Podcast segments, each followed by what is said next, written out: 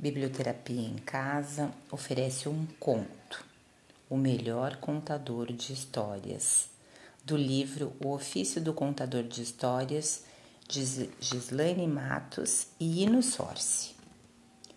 O melhor contador de histórias. Era uma vez um rei. Não era um rei feliz. Ele notou que seus súditos não prestavam a menor atenção em seus decretos e mandatos. Percebeu também que eles se aglomeravam e se sentavam aos pés dos contadores de histórias, na praça do mercado, nas casas de chá ou nas pousadas. O rei decidiu aprender o segredo dos contadores de histórias. Convidou-os ao palácio com essa finalidade.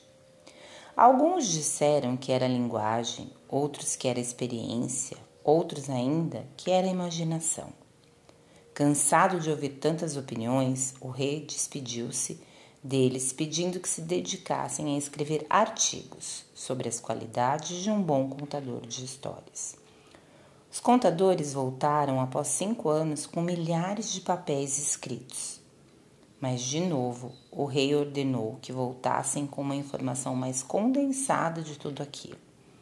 Cinco anos se passaram, quando voltaram trazendo um livro bastante pesado. O rei não tinha tempo para ler, pois estava muito ocupado com as questões políticas do reino. Pediu-lhes então que fizessem um resumo de uma página com o essencial daquelas informações. Os contadores passaram mais cinco anos trabalhando na essência do assunto. Finalmente apareceram com uma folha de papel e entregaram-na ao rei. O rei pensava que, de posse desse conhecimento, poderia tornar-se o único contador do reino. Aqueles eram seu, seus rivais, obviamente. Mesmo tendo trazido seu precioso conhecimento sobre como se tornar o melhor contador, ainda assim eles seriam competidores e o rei queria ser o melhor deles. Inevitavelmente, se o rei se livrasse de todos eles, não haveria como não se tornar o único e o melhor contador do reino. Assim, o rei anunciou que iria agradecer pessoalmente, um por um, o trabalho. Afinal, anos de dedicação haviam tornado possível aquele projeto.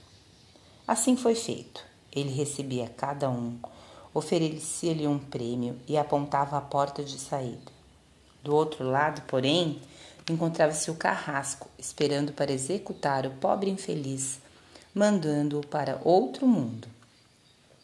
Depois que o rei finalmente ficou sozinho, com suas mãos trêmulas, abriu o papel preparado para ele.